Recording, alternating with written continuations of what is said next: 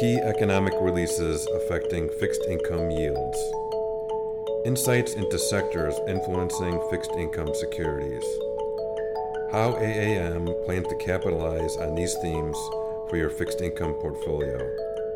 The Portfolio Fix is a podcast series featuring members of AAM's investment and portfolio management team. We will discuss the timely issues affecting the fixed income investments of our insurance clients. Welcome to another episode of the Portfolio Fix, a podcast series from AAM. My name is Patrick McGeever, and I'm a member of AAM's investment team. Today, Marco Bravo will provide AAM's latest outlook on the economy, and then I'll be joined by Andy Bohlin to discuss what we think could be a canary in the coal mine in terms of industrial activity and inflation and that's chemical sector. So, welcome, Marco. Thanks, Pat. Um, so, since we last spoke on September 23rd, there's been a ton of data released, including higher than expected inflation, stronger than expected jobs data, better than expected sentiment data, and rates have increased by 20 to 50 basis points across the curve. Um, so, that's the backdrop uh, of of where we stand. And yesterday, the economic committee met yesterday to discuss our outlook on inflation, labor rates, and growth. Um, so let's talk about everyone's favorite topic first. That's inflation. Uh, so where do we see core PCE a year from now, and um, how does that compare with consensus? Sure. so first, let's um, let's look at currently uh, core PCE in August on a year-over-year basis was up 4.9 percent, and the consensus among economists is for this number to slowly trend lower, and so by the uh, by the fourth quarter of next year, economists have forecasted the core PCE index to average 2.7%. So roughly about a, a 200 basis points move lower in the year over year rate. and that would, that would, you know, effectively put it pretty close to the Fed's uh, target level of 2%. Um, like you mentioned, we met, uh, we met yesterday. Uh, inflation was, was uh, highly talked about and debated among our group. And um, at the end, we view the risks to inflation as uh, skewed to the upside, largely due to you know shelter prices, which we think will be very slow to come down, uh, as well as a tight labor market, which should keep pressure on wages, and all likely to keep kind of core prices, especially core services, elevated relative to consensus forecast. So uh, we think inflation likely has peaked and will trend lower, but we don't think it's going to come down as quickly as the consensus is forecasting it to do. Okay. Um, so what does that mean for the Fed funds rate then? Uh, I think um, consensus right now expects the Fed funds rate to move up to four and a half percent from three and a quarter percent today. What's our view? Yeah, and that just just to be clear, that consensus is from the uh, September uh, blue chip financial forecast. So economists were projecting the uh, Fed funds rate to peak at four and a half. Just to add some additional color, the futures market today is pricing in a Fed funds a Fed funds rate of five percent, so a little bit higher than consensus. So at AAM, you know, we think the Fed's going to continue to raise rates. Uh, we'll likely see 75 basis points uh, at their next meeting in November, and likely 50 basis points in December. But we're we're expecting a total of 150 basis points increase from current levels. So that brings the federal funds rate up to 4.75%. So slightly higher than the consensus for, for the uh, blue chip forecast, uh, but just slightly lower than where the futures market is currently pricing it. Okay. One of the items that you mentioned contributing to higher inflation is, of course, uh, wages and, and labor. Um, with uh, consensus expects unemployment to be just a little bit over 4% a year from now. Uh, given those Fed fund moves that consensus and we are expecting, what's our view on, on labor um, next year this time? So we think, you know, every time the Fed raises rates, uh, they're tightening financial conditions here in the U.S. And although the unemployment rate hasn't moved much here recently, we think we're going to start to see employers kind of adjust to the expectation of slowing growth. And so our view is that the unemployment rate is going to rise faster than what is currently being forecasted. Uh, so we're expecting higher inflation than consensus, a more restrictive Fed, and higher unemployment than consensus. So, what does that mean for growth? What's our outlook there? Sure. The the current the current for, forecast um, among economists is for for this year, uh, U.S. GDP to increase by 0.1 percent, and next year GDP to grow by 0.6 percent. So very weak and slow growth is the consensus. And, and, Marco, and as I mentioned earlier, Marco, that 0.6 percent. Yeah. That's that's 4Q 2022 to 4Q 23. Is that correct? Yes. Yeah. Yes. That's a Q4 over Q4 figure. And so, as I mentioned earlier, as, as the Fed continues to raise rates, uh, financial conditions are tightening. Uh, in fact, if you if you look at a financial conditions index that's maintained by Goldman Sachs, it, it's clearly moving up into the tighter phase. So it's doing exactly what the Fed is trying to do, and that's slow growth, uh, slow demand in order to uh, get inflation lower. And so at AM, uh, we think there's a very good chance, very high probability that the U.S.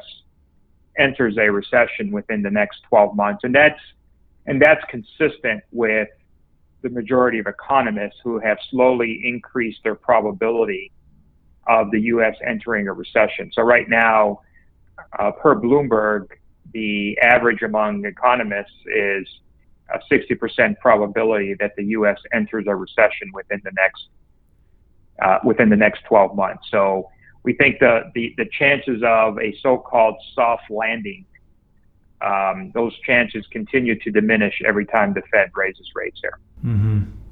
Well, that's a sobering outlook, Marco, but uh, great information nonetheless. So thank you for all of that. Uh, much appreciated. Thank you, Pat.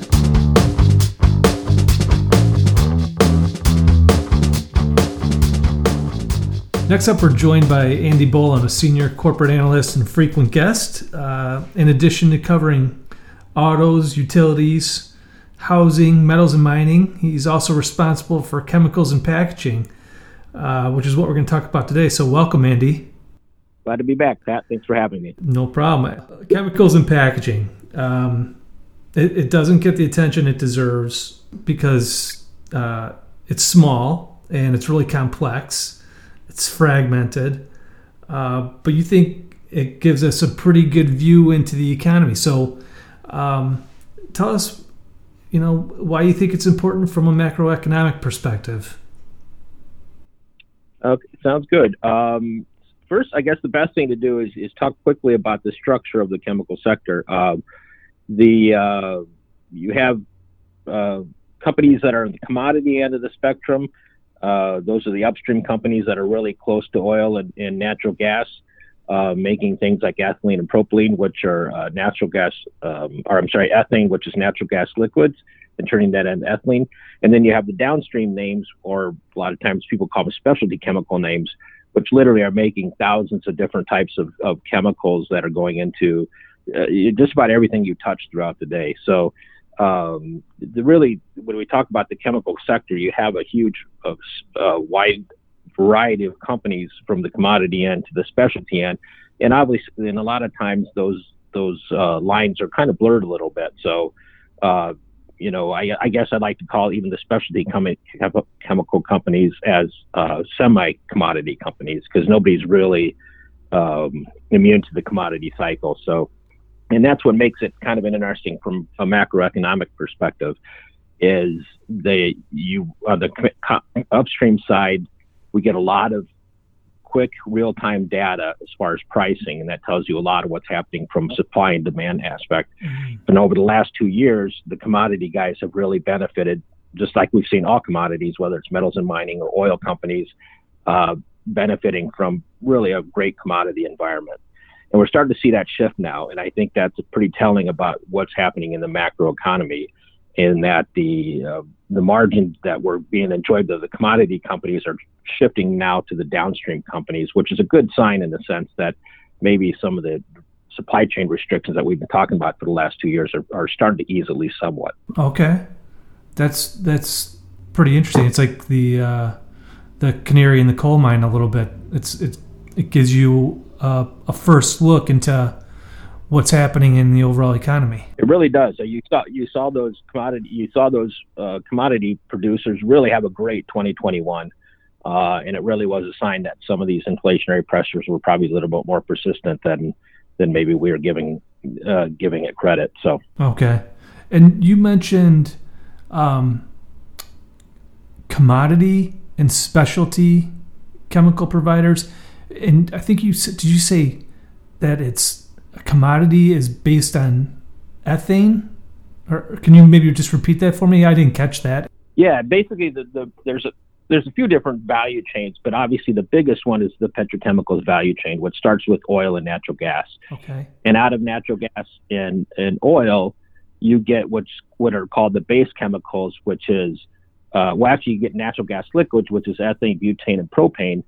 And out of that, you, you, through a steam cracker, then you you can create your ethylene and propylene, which is kind of what we're all used to hearing about uh, from a packaging perspective. So a lot of the whole the whole petrochemical value chain starts with natural gas and oil, and, and it's quite amazing that you can start with basically two ingredients, and eventually it turns into literally thousands of different downstream chemicals. And that's kind of what the whole where companies are at in that value chain. Are they closer to the actual natural gas, or are they closer to the end market consumer?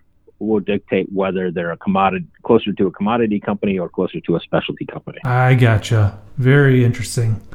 Um, so you've mentioned ethylene and propylene a couple times here. What are you seeing right now in terms of uh, prices and demand? Well, that's really uh, those are the two big uh, ethylene and propylene are the two biggest uh, chemicals that come out of the petrochemical value chain. And obviously, we're all familiar with uh, polyethylene and polypropylene from what we've learned about recycling, right? That's most of the packages we've seen are based on those two, and and so really you see, but beyond packaging, they those two uh, polymers actually go into a lot of other other end use products, and so when you hear about like a Dow just a uh, couple of weeks ago said they're going to start reducing capacity that's an indication that they're seeing slowing demand. Um, and that's that's why I think uh, chemicals like ethylene and, and, propylene are really important to watch because those are an indication that things are are, are slowing down uh, pretty dramatically, and their year over year prices are actually now down, which mm. I think is important from an inflation perspective. Okay. Do, do you think that's due to the higher input costs, like you mentioned, like natural gas and oil, or is it due to weaker users further downstream that might be more well, economic related? I I think it's more economic related because those guys, you know, the again the commodity guys that have been producing ethylene have been dealing with high natural gas and crude oil prices now for a couple years, okay. and it's actually been a great it's been a great environment for them. So the fact that they have to take out capacity is an indication that their customers are ordering less, which is a combination of end market demand being weaker than expected, but also because of all the supply chain issues we've had over the last couple of years, downstream customers have been carrying more inventory because of the volatility in the supply chain. So now they're feeling less compelled to, to hold that inventory. So the upstream guys are now getting impacted by a couple of different factors. And then obviously you throw in what's happening in Europe, um, and obviously a lot of demand destruction going on there. So, mm-hmm. uh, so it is really an economic um, indication that at least in some uh, certain products, uh, there is demand is is softening quite a bit. Don't like to hear that, but it's good to know. Um, so you talked a little bit about packaging and, and um, plastics here. One item that you've been informing the group on for a while now is uh, fertilizers and how they play a key role in the overall food supply chain. Um, what are you seeing there in terms of prices and demand? And uh, have you seen any response from higher natural gas uh, prices into overall fertilizer prices or demand? Uh, definitely, um, and unfortunately, the, you know we wish we would see the, the fertilizer prices coming down, just like polyethylene and polypropylene, but they are uh, stubbornly high for a variety of reasons. Uh, obviously, one is natural gas, um, and two, a lot of of the world's potash and uh, back up a second here. Um, there's three uh, nitrogen, potash, and phosphate are the three important ingredients that go into fertilizer that plants need. Mm-hmm. Uh, nitrogen's based on natural gas. The other two are mined, or um, and a lot of the phosphates and potash come from an international market. A lot of it comes from Russia, Ukraine, Belarus, and so you had this kind of double whammy of high natural gas prices and a, a really disrupted supply chain. And that's and and that's on top of what we already saw. Because just like the other commodity chemicals, 2021 we actually saw a steady increase in fertilizer prices. 2021 was already a great year for fertilizer producers, and so we came into 2022 with high, pretty strong pricing environment for them. In other words, high prices for uh, users of fertilizer. Mm-hmm. And so the the uh, uh, situation in Ukraine obviously didn't help matters much, uh, and actually made it quite a bit worse. So. Mm-hmm. Uh, we did. We got a little bit of relief in the summer. It looked like prices were coming down, but then late summer, natural gas turned back up again, and so that's kind of keeping keeping fertilizer prices elevated.